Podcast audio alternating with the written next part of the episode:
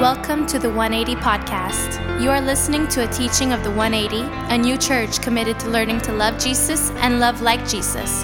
Our prayer is that God would use this teaching to help you grow closer to Him and that you would feel moved to join us in person, where you can grow in community with the larger 180 family. Bienvenue à la balado-diffusion de l'Église 180. Vous écoutez un enseignement de l'Église 180, une nouvelle Église qui s'est engagée à apprendre à aimer Jésus et à aimer comme Jésus. Notre prière est que Dieu utilisera cet enseignement afin de vous aider à vous rapprocher de lui et que cela vous donne envie de vous joindre à nous en personne où vous pourrez vous épanouir au sein de la communauté qu'est la grande famille de l'Église 180.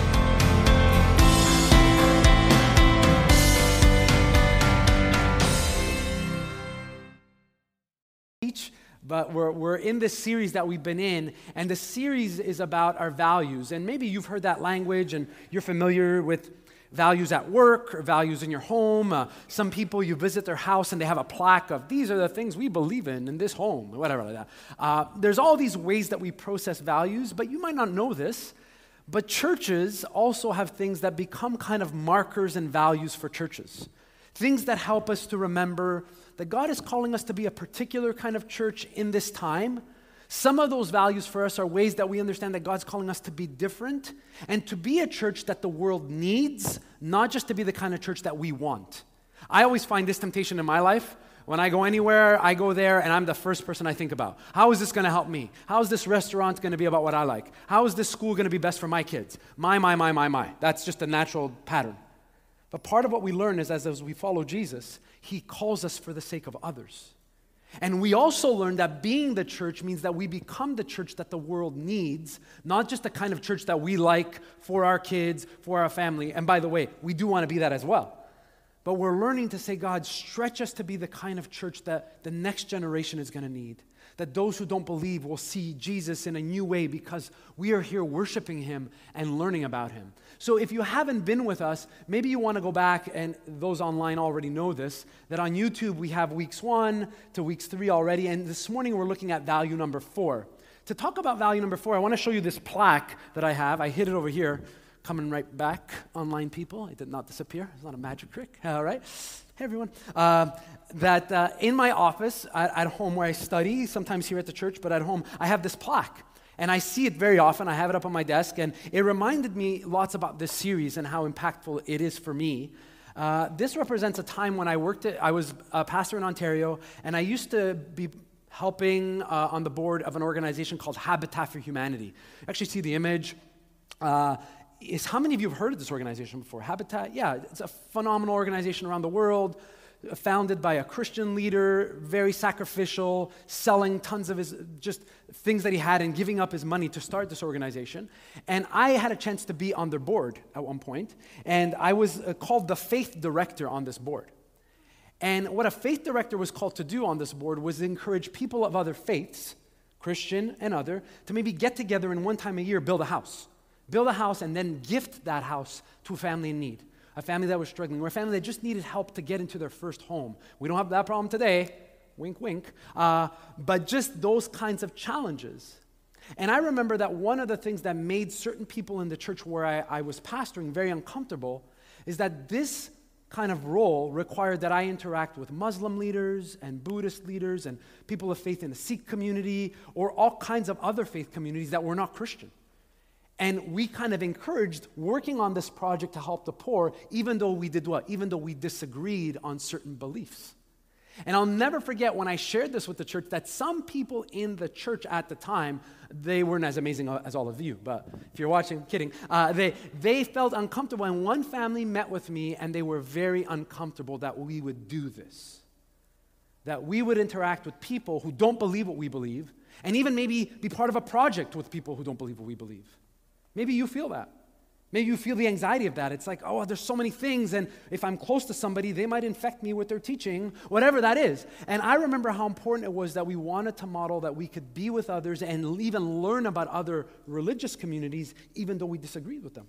Now, that family and I, you know, we worked on the conversation. I'm not sure, you know, if we resolved it, but you might feel this. This is a particular value and it's a value that sometimes you hold on to that other people, if they hear it, they're either going to be like, I never thought of that, or they're like, that bothers me and I'm uncomfortable. Think about your own life when a value that you have and a value that someone else has kind of conflicts. You feel the tension of that. And what does it mean that we're called to be people who have values, but yet model a different way we interact with people we disagree with? What might that look like? The value that we're looking at today is about that kind of idea. If you've been with us for the past few weeks, maybe you remember some of the values. I asked this in the nine o'clock service. I'm just curious, just to give me a gauge on which service of ours is smarter. Uh, so we're going to see. Uh, some like it's us. some of you are like, it's not us, it's the nine o'clock for sure. All right. But how many of you remember last week's value if you were here? Just curious, you remember last week's value? How many of you remember more than just last week, the value before? Uh, some of you do. Yeah, last service, very few. Obviously, some of you, you're new here. We understand you don't know, remember them. But one of the things I want to do this morning as we begin, I want to just connect last week's value, which was that we're committed to developing discerning disciples who follow Jesus in a discerning way in our world. And I want to show you a passage in the Bible that links the idea of being a disciple, not just someone who says you believe in God, not just someone who says I'm a Christian sometimes, but I'm really learning in the way of Jesus. That word is a disciple. And the idea of teaching in a new way. Because this morning's values, what does it mean that we're committed to teach about Jesus, not just tell people about Jesus? And it's such a big difference. It's a totally different posture when you're committed to teaching someone and exploring and walking with somebody who has questions versus being someone who just tells people what to believe. And let me tell you, this is one thing that will not change in our world. What won't change is nobody you meet will love to be told what to do. If you don't believe me, just remember the last time you liked that. You might listen to someone. If they're your boss, you might even pretend you're happy that they're talking to you and you'll do what they said for like a week. But when you get a chance, you're gossiping about them and being like, I can't wait to get out of here, so annoying, right? Telling comes across in a very confrontational way, top down way, where teaching is a conversation and a journey to walk with somebody. And as a church, we're committed that we would be the kind of place that is about teaching, not just telling. And what are the, the, what's the meaning of that? How do you do that? How do you create space for that? How do you make sure that it's safe for people, for the next generation to ask questions, and for us to say, that's a great question. Like, that's a, that's a great thing that you're thinking about that. Like, let's talk about this more. That we're committed to that, to that kind of value. Now, if you don't like that idea at all, you're going to hate our church. So we're going to miss you. But uh, the commitment of this series is to help you not only say, oh, no, I like that value, but to grow as a person who embodies that value. That you would say, No, I want to do that in my own life. I want to learn how to be someone who does this and who models this because Jesus seemed to always do this. Let me read for you a passage at the end of Matthew's gospel, and it, and it links together the idea of discipleship and the idea of teaching. And you, and you might see them right away, but I'll read it for you and you'll see it on the screen. It says, Therefore, go and make what? Disciples, last week's value, of all nations, baptizing them in the name of the Father and of the Son and of the Holy Spirit, and telling, no, teaching them to obey everything I have commanded you. And surely I am with you always to the very end of the age. What a beautiful promise that Jesus gives us. No matter what you faced this week, no matter what you're going to face that's unknown in the next few weeks, Jesus is with us till the very end of the age. That he's here by the power of his Spirit with us, helping us to be those people who do what? Who do what the passage says. Not just to be successful, not just to have a great marriage, not just to have our kids that listen to us. No, no, not just to do those things, but to be those who experience His power as we make disciples and teach people to obey Jesus. As we do that. I know a lot of people who want Jesus in their life, but they don't want to do any of that. They want Jesus in their life because it's better for them and it's better for, you know, all the things that they're doing. But when it comes to saying, no, no, are you committed to the ways of Jesus for the sake of other people? They're like, I don't know about that. That's a lot of work. I'm not into that, whatever. Well, as you read the Bible, you know that Jesus calls us to this place, to this deeper place. Now, as we begin, I want to do something that would just help us get all on the same page because this always comes up uh, in conversations. I, have been a pastor for many years, and uh, for a few years I was on a university campus or I was with youth and working with young people. And I remember constantly hearing this phrase that people would say Pastor Dom, like, I'm not a teacher. Like, I'm not good at teaching. I get nervous when people ask me questions, and if I don't know them, I'm like, oh, you know, let's go to the church or let's go ask someone else. So it's very normal to hear the word teach and think, oh my goodness, like I'm not going to be able to do this, okay? So everybody take a deep breath. Everybody relax. And I want to just give you kind of just a, a, more, like a deeper understanding of the way the Bible invites us to think about teaching, okay? And, and I want you to maybe not think about right away that you have to become like a specialist in like teaching complicated doctrines, and there's room for that. But you don't have to feel that pressure right away. So let me just show you very quickly three important ways that the Bible just introduces this idea of teaching to us. Okay? One is that all of us are called to teach out of our own story and our own journey with Jesus. This is very simple to understand. That there's something about teaching that flows out of your personal story and the things that God has been doing in your life. That's very different than my life.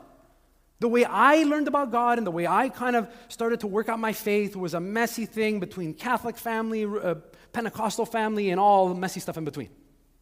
That's my story. And if you want to know more about that, you know, we could talk. But you have a story. And you have a season, and maybe your story hasn't even got to Jesus yet.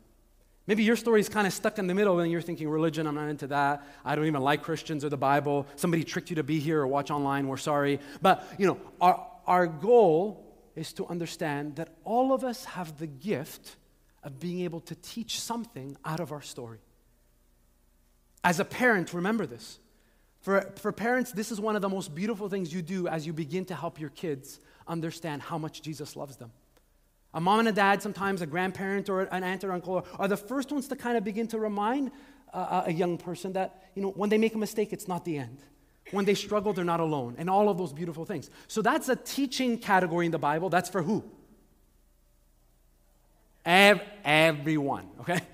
Pretty easy. It's for all. All of us could do that. Now, the next one gets a little bit trickier. The next one is for some people. Not everyone has to do this, but it's for some people that over time, in our context of our church, you'll have as an elder or a Bible teacher or someone that is recognized and has done some work that they can teach more than just their story, they can teach the Bible in a deeper way. And that's beautiful. And some of you are in this room and you're learning that, or you feel like maybe I need to grow in that. Maybe God's helping me to learn that. We help people as they sense that to recognize that, or sometimes to say to them, you know what, you have, it's really nice that you want to do that, but it's not for you. You know, and that's the way the church is sometimes. We're honest and value number one. You'll get it if you remember it. Uh, but value, the, the, third, the third part is the, the trickiest one, and that's just fewer people do the last one. And when people think of teaching, they automatically think of that one. The teacher is the person who's maybe gifted, he's the pastor, he went to university for many years, only they know how to read the Bible, and if you don't do that, you can't do anything. And that's just not a healthy way moving forward. One of the things we have to learn is that at every place in our life, in every corner that God has placed us, we have to be ready to model a posture of just teaching a little bit about where we're at and where God is taking us and how we're learning and maybe the mistake we made and how God was with us in that moment in a very simple way. Now, one day God's going to ask me in my particular story if I did the last one, because at some point I grew at a place and I sensed God's calling to be a pastor and studied, and I maybe fall in that category in a particular way, but God's not going to ask you if you were me. He's going to ask you if you were you. And if you lived out of the gifts and the place and the story that He gave you, so that other people would understand that there's a God that loves them. Now, I think in, in the book of James, it's one of the books in the New Testament, there's this great passage, and I read it often. You should know this. And I share it with anybody who preaches at our church. And this is what it says that not many of you should become teachers, my fellow believers, because you know that we who teach will be judged more strictly. Just when you thought everybody was equal, you just read this that I feel the responsibility, and our elders and all of you should know that I feel this responsibility when I teach here, when I teach the Bible, and I invite you to say yes to Jesus. And even over the summer, we had a young person in our church just preparing to teach. And I, I remember emailing them this passage and say, hey, remember, when you step into this place of teaching, it comes with a different weight of responsibility. But however you think about teaching, can I just remind you that God will ask you one day, did you help someone begin to step into a closer relationship with me. And if you ever tell them things, it would probably repel them.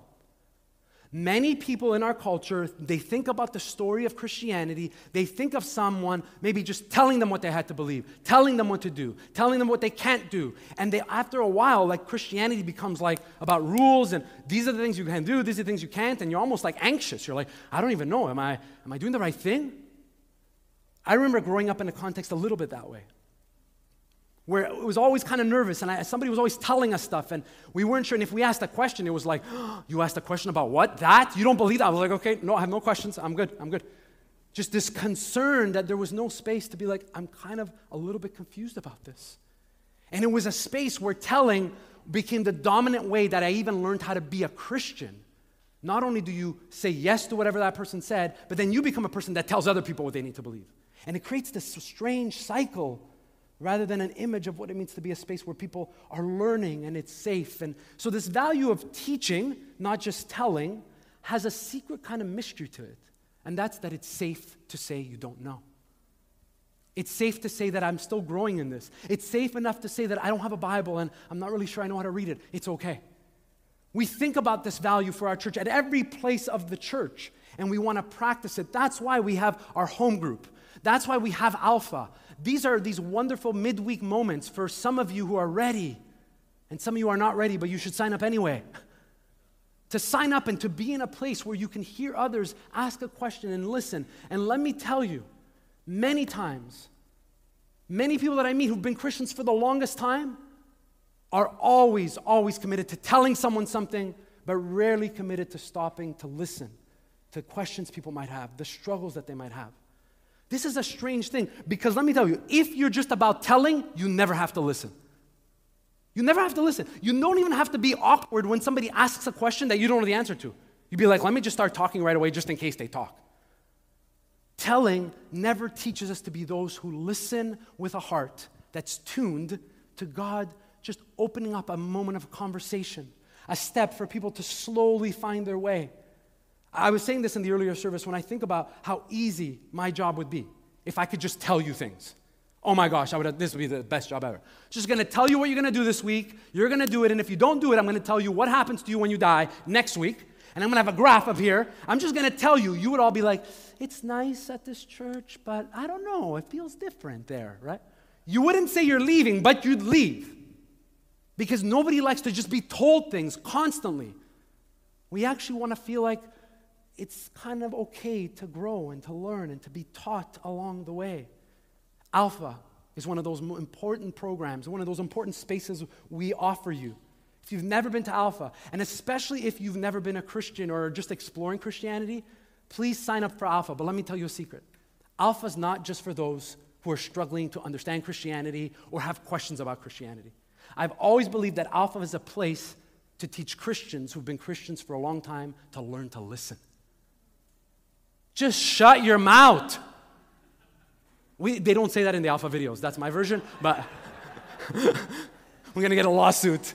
Dear Pastor Dom, alpha is not mean. It's not mean, it's very nice. But it's you will feel how hard it is when people are just wrestling and it's like, I don't believe that. And the Bible's like every other book I have at home. And, I, and you're like, no, it's not. Oh, no. It's like, just tone it down.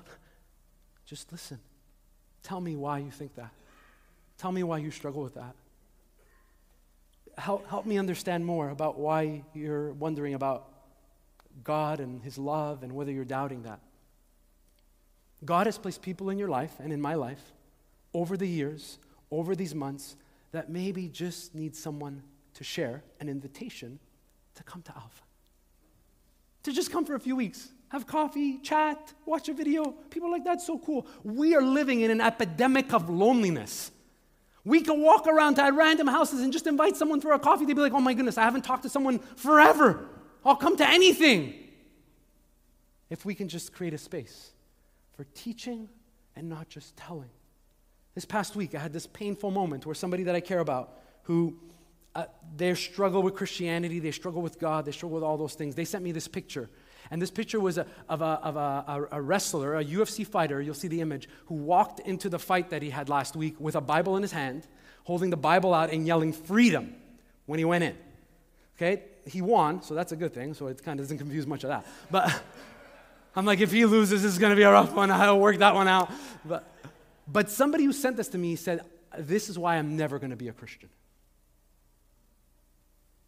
For them, this image represents something that has hurt them so deeply about Christianity being about telling people and yelling about what we believe and making sure nobody gets to ask questions. And you know what? I, I don't know this gentleman, so I want to just defend him. You know, like he, it, the sincerity of someone's heart to say, I love God and I love the Bible and I want to just share that. But we are called to be a church in a culture, in a secular culture, that would see this as very confusing. And we're going to need values in our church and in our hearts to even appreciate this. And I'm like, that's amazing, bro. You know, like sometimes I want to do this in my own life. You know, you watch a movie and you're like, so excited. You ever watch like an amazing movie and it's so good that you're like, you know what, I'm going to be an astronaut. You ever, like I watched like a, one of those movies and I'm, and I'm like, I failed math. I, am going to be an astronaut for one hour in my head. You're, you're just so excited and you're like, I'm not, I can't do that. I can't do that. I think this happens to all of us. We're excited, we're passionate, but we're like, this is going to confuse a lot of people if we do this. What does it mean to have a heart it's like, will this help teaching or was it just about telling? What, what will happen here? I want to show you this because we live in a time where many people are hearing so many messages. Your kids, my kids, our grandchildren, our friends are hearing so many messages from culture that says, oh, this is what churches do, this is what they've done, this is what they're going to keep doing. Stay away from all that. All this religion stuff is nonsense. And we're going to need values like the values we're talking about to say, we're going to model something different now. And it's going to be hard. And it's going to be so much easier if we could just tell people everything. And no listening, no paying attention, no wrestling, no awkwardness. But we're not going to do that. We're going to model something else.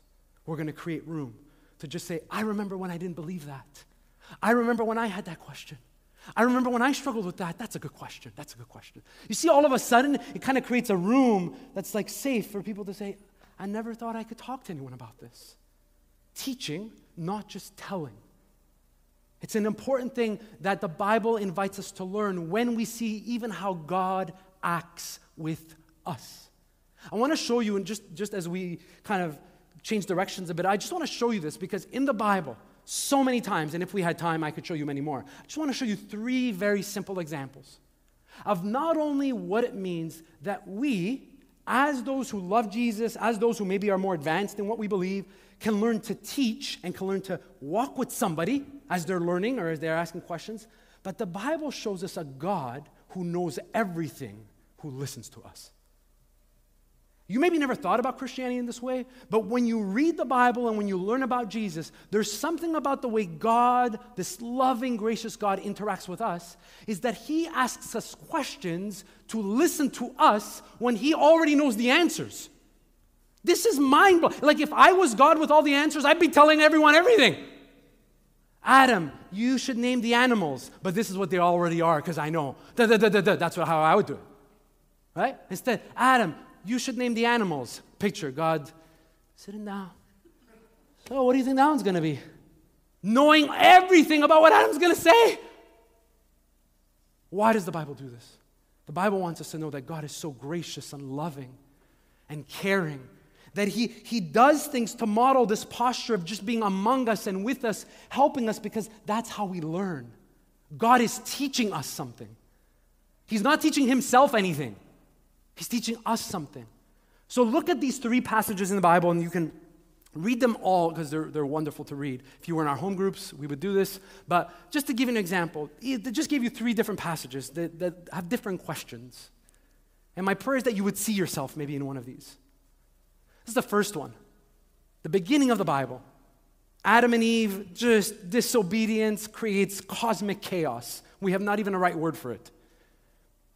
And God comes in the garden, and you read about this. It's so beautiful. And then God called to man, Adam, and he says, Where, where are you?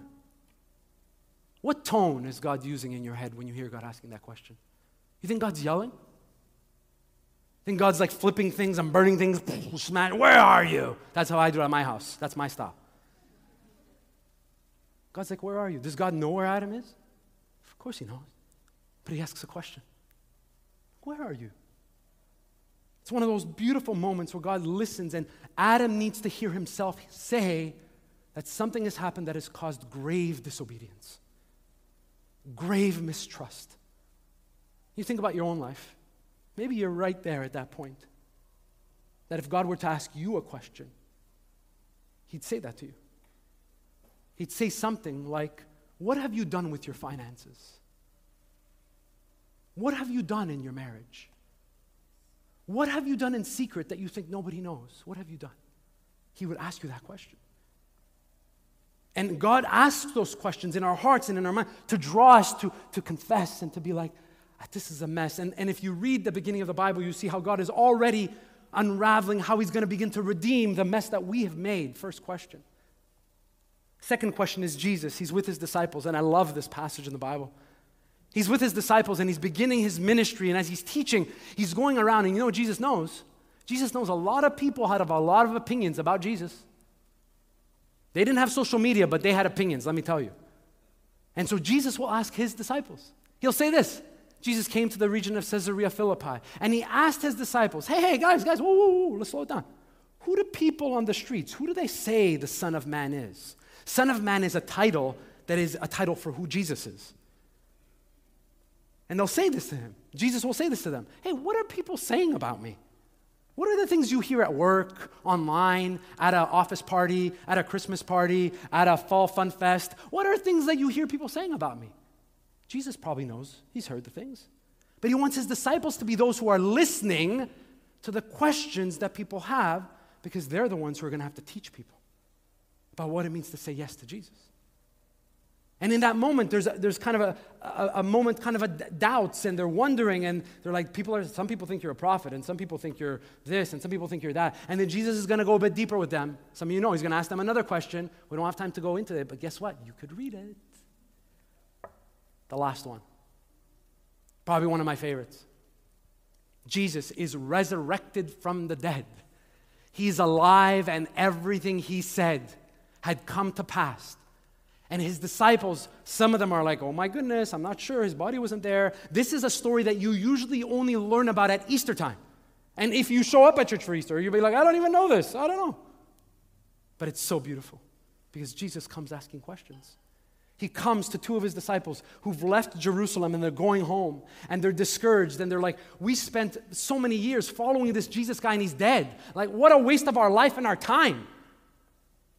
Like nobody's gonna like believe us. Our wives are gonna kill us. Like this is oh, I'm so embarrassed. I can't believe we listened to that guy. But Jesus is alive. And they don't know it yet. And as they're walking home, Jesus shows up to walk with them. And the Bible tells us that as Jesus shows up to walk with them, they don't recognize it's Jesus yet. And this is what we're told in, the, in that passage. You'll see it on the screen. It says this Jesus asked them, What are you discussing as you guys are walking? Like, what's going on?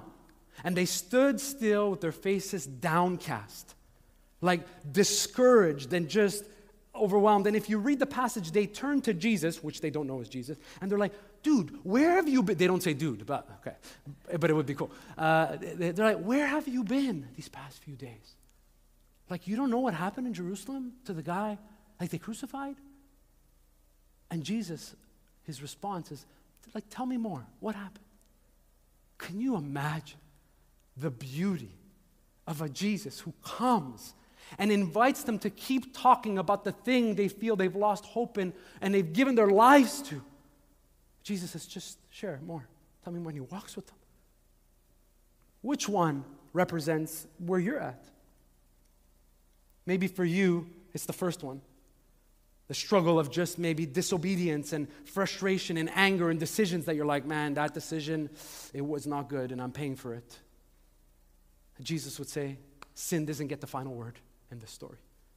There's forgiveness if you come and confess and admit some of these things. Or maybe for you, it's doubting, like just the doubts of questions of our culture, what people are saying, what people are not saying, what I wish my kids would believe, what they don't believe. Maybe you're there and Jesus has a question. Hey, what are people saying around you? That he had a way of entering the doubts and the concerns that people had. Or maybe for you, you feel the last one. You are discouraged and sad and tired. Maybe you're watching online and you're so discouraged, you're like, I can't even visit a church. I haven't been in church for years, and going to church makes me nervous. We understand that. Maybe that's you. You know, I want to let you know that Jesus has a question for you. It's a similar question. Tell me what happened. Come again and maybe begin to write and pray and just think about what's going on. Because when that begins to happen, what you do is you create this space for hearing how teaching can happen rather than just telling people And I know this. I, have struggled with this in my own life. The minute, you know, if you don't believe me, you can ask my wife. She's going to tell you. This is it. The people say stuff, and, you know, they're, oh, we made a mistake, and, and, and in my heart, I'm like, I just want to say, I told you so. You ever want to do that? You just want to say, like, I told you so. If you would have listened to me, this would have never happened. Why does Jesus never do that? I wish he did so I could feel justified in doing it, but he doesn't do that. He just creates space because he knows and He creates room for us to come. What does it mean to be a church that models this, that creates space? For people to know, I kind of am learning here and it's safe to ask questions, and I don't feel kind of the pressure of like someone's gonna yell at me or if I'm not sure. And again, people have had different experiences with this throughout their life. But if you're here at the 180 and you're part of this community, I want you to know this is going to be such an important value for us as we continue to grow and as we continue to make room for the next generation. I'm going to invite the band to come up, and I'm going to invite you in a few minutes to come to this table. A table where Jesus is going to not ask a lot of questions, but stir a lot of questions. The disciples are going to be like, whoa, whoa, just stop right now. Like, what are you talking about? This table, this meal is about you? That's not how this works, Jesus. I want you to think about what it's going to mean for us to be a church that begins to trust God's, in God and His strength for us to be the people who practice this value. When Jesus had this meal with His disciples, different writers in the Bible give us different accounts of this meal in different ways so that we can see it from different perspectives. And one writer, his name is John, from John's Gospel, gives us probably like the longest part of the meal and it's actually called, uh, it's, it's sometimes called like John's discourse or John's upper room discourse. So you can see Jesus for a little while, for a long time, just talking to his disciples. And they would have kind of just lounged around the table, not seated around the table because they didn't have tables and chairs the way we do in the Bible. But, but Jesus would have begun just teaching them and preparing them. And at one point, he begins to say something to them that is so important for what it means for understanding this value. He says, When I go, even though you don't understand that yet, this is what's going to happen. There's going to be a helper, and he's the Holy Spirit, who the Father will send in my name. And he will teach you all things and remind you of all that I said to you. That this Holy Spirit comes, not just as a teller, not just as a convictor, not just in all of those ways, but to teach us and to teach the disciples. I really believe that one of the most beautiful things we can give the next generation is a picture of what it means to be those who are spirit filled because we listen in a way that they've never experienced listening. That we listen in a way that's not anxious or confrontational or ready to, to start an argument, but we listen with this peace that the Holy Spirit gives. Because if we are people who the Holy Spirit is regularly teaching us still now, should we not be those who are modeling? That other people can come and that we can teach them the way we're learning this week I got this encouraging email from one of our young adults. I, it was a rough week and I was just scrambling, and she sent me this email. She said, Pastor Dom, I was just in one of my university classes, and we just learned about a philosophy called Stoicism. And you talked about it at our church last week. And she had another class, and they talked about something else you talked about two weeks before, week one. And she's like, it means so much to be part of a church where I'm hearing stuff in university, but I'm also hearing about it in church. And I realized that's that value that we're teaching and we're creating room that even the next generation will hear things and not step into the world and be confused and overwhelmed and be like, we don't know, we never learned that. We just were in a place where people told us what to do. We're not going to do that. We're going to model something else. Now, does that mean there's not times where we teach with a bit of force or maybe? The Bible talks about discipline, it talks about correction, all those things are real. But the space that we want to create is the space that we ourselves are learning as the Holy Spirit teaches us. One of the things the Holy Spirit will teach the disciples is He will teach the disciples and teach us to remember what Jesus did during this meal. And in a few minutes, we're going to gather and we're going to do what the Holy Spirit has reminded us to do. If you're a Christian, you're watching online, and you're kind of maybe minimized the sacred meal that this is. You may be like, ah, you know, communion, whatever, it's kind of an old ritual. No, no, no, no. The Holy Spirit's responsibility is to remind us and to teach us what Jesus called us to do. we grieve the Holy Spirit when we don't think that this is important. So maybe for you this morning, God is just calling you to just surrender a new way. Maybe to be set free from some of the concerns you've had, but to be filled and to be aware that the Spirit has things to teach you still now. We're going to sing this song, and then Pastor Michael's going to come up and begin to prepare us for communion. But as we sing this song, you can stand. Just pay attention to maybe how God has been speaking to you before we come to the communion table together.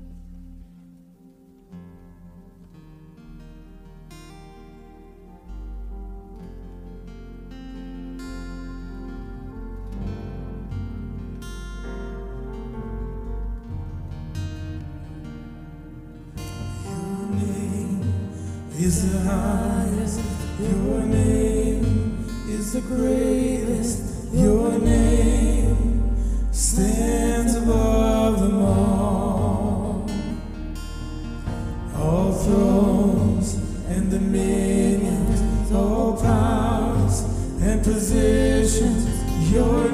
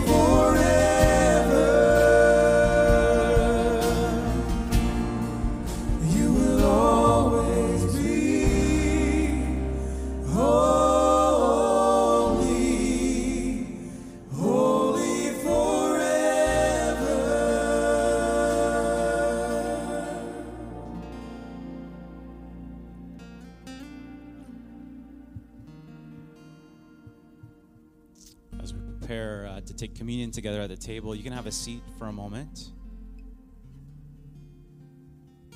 But whenever we come to the table, we celebrate not only Jesus' death and resurrection, but that because Jesus is live and present with us today, he gives us the gift of the Holy Spirit to teach us. He gives us the power of the Holy Spirit. And so when we come to the table, we're those who are committed to listening to what the Holy Spirit is now teaching us, that He's always teaching us something new, and that He's always pointing us to the new things that Jesus is calling us to, the unique things that He's calling us to, even in this season. And so we want to trust that as we come to the table. We also just want to trust in how the Holy Spirit is wanting to nourish us and provide for us as we think about what it means to be shaped as those who then go out into the world to talk to our neighbors, to talk to those in our workplace, and to just listen for how God is at work and how we can participate in what He's doing in other people's lives. And so, just uh, as we prepare to come up, a couple instructions, uh, if, especially if you're new here, we're going to just invite you to come up in a couple lines and receive the bread from Pastor Dom and from myself. Uh, we have a gluten free option here as well, uh, wine or juice. And so, you can come up, sit back down, and uh, just actually just hold on to those things, sit and wait. And Pastor Dom's going to lead us through communion time together. Uh, and just a special note if you're new, maybe if this is just all new to you, you don't really understand what's happening, you're still kind of learning about Jesus, you haven't kind of, you're not ready to say yes to Jesus, we just really encourage you. Uh, you don't have to come up, just to sit back down and just to recognize it's really important for us that you know this is a safe place for you in your questions, in your doubt, in not understanding, to just to just recognize that you can kind of just learn by observing this time and being with us, and that we're so happy you're here doing that with us. Uh, but just for those who are ready to come up, when you do sit back down, as Pastor Dom shared, just want to encourage you to use that time to recognize God is making maybe making this a safe place for you right now to listen for Him, to listen for His voice, to just pay attention to what does it mean in this season to be open, God, to the new things that you want to teach me now, to be open to listen for your voice, and maybe the, the new things that you need to shape in me, maybe to surrender the things that are getting in the way from you teaching me something new, for you teaching me the way that you want me to model something new to those around me. So we just encourage you to do that and to just use this time and pay attention to how God's speaking. And so, just as we move to communion now, we invite you up to the table. Um, just come as you feel led, and we'll, uh, we'll direct you.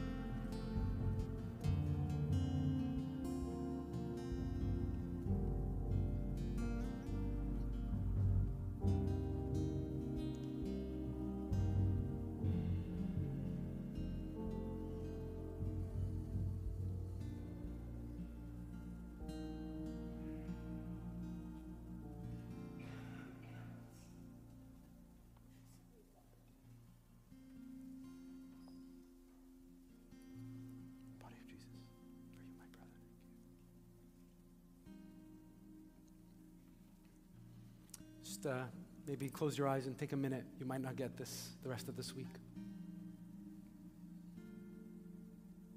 Jesus has a question for you. Do you believe that what he did on the cross and the resurrection is enough for you?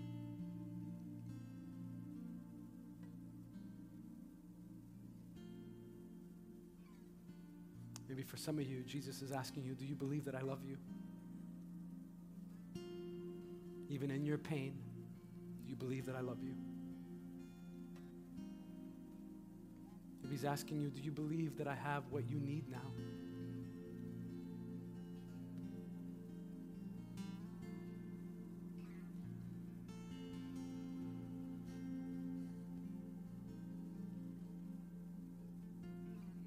You can open your eyes and think about that night with the disciples around the table. This meal, Jesus will break the bread, and they're all waiting to hear it. When Moses set the people free out of Egypt, God demonstrated his power. And on that night, that's not what they would hear. They would have heard maybe a bit about Moses, but then Jesus would have said something they'd never heard in a way they could have never imagined. That from now on, this meal, this Passover meal, is going to be remembered as a meal about me my love for you. I would have had so many questions. I would have felt nervous and anxious and confused. Like, wait, I don't think we can do that, Jesus. I don't think we just change this. She's like, it's about to change, and your life is about to change forever. You see it on the screen that on that night when he was betrayed, the Lord Jesus took some bread and gave thanks to God for it. Then he broke it in pieces and said, This is my body, which is given for you. Do this in remembrance of me. Let's take the bread together.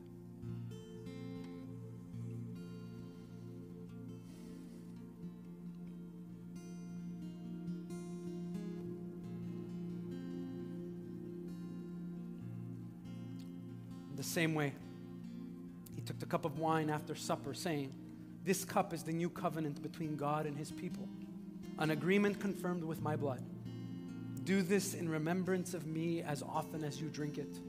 For every time you eat this bread and drink this cup, you are announcing the Lord's death until he comes again. Let's take the cup together.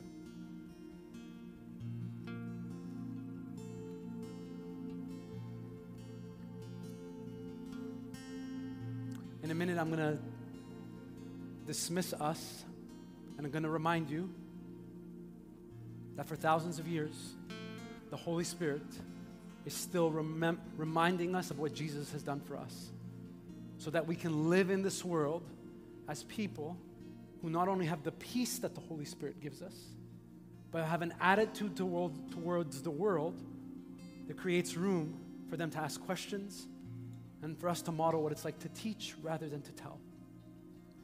And maybe God is going to open up some new conversations for you and your loved ones, someone that you know. Would you listen to the Holy Spirit's leading in that moment? And be sensitive to how He might ask you to say something or do something. I'm going to invite you to stand as we pray. If you came here this morning, or maybe you're online and you have a question or you want to talk to someone, we want to let you know if you're here in this room, we have wonderful people in our prayer space that are here to help or to talk or to just pray in a confidential way if you'd like that. Maybe you're just not even sure what you believe and you came carrying some serious concerns. We, we hate for you to leave and not be able to pray with someone this morning.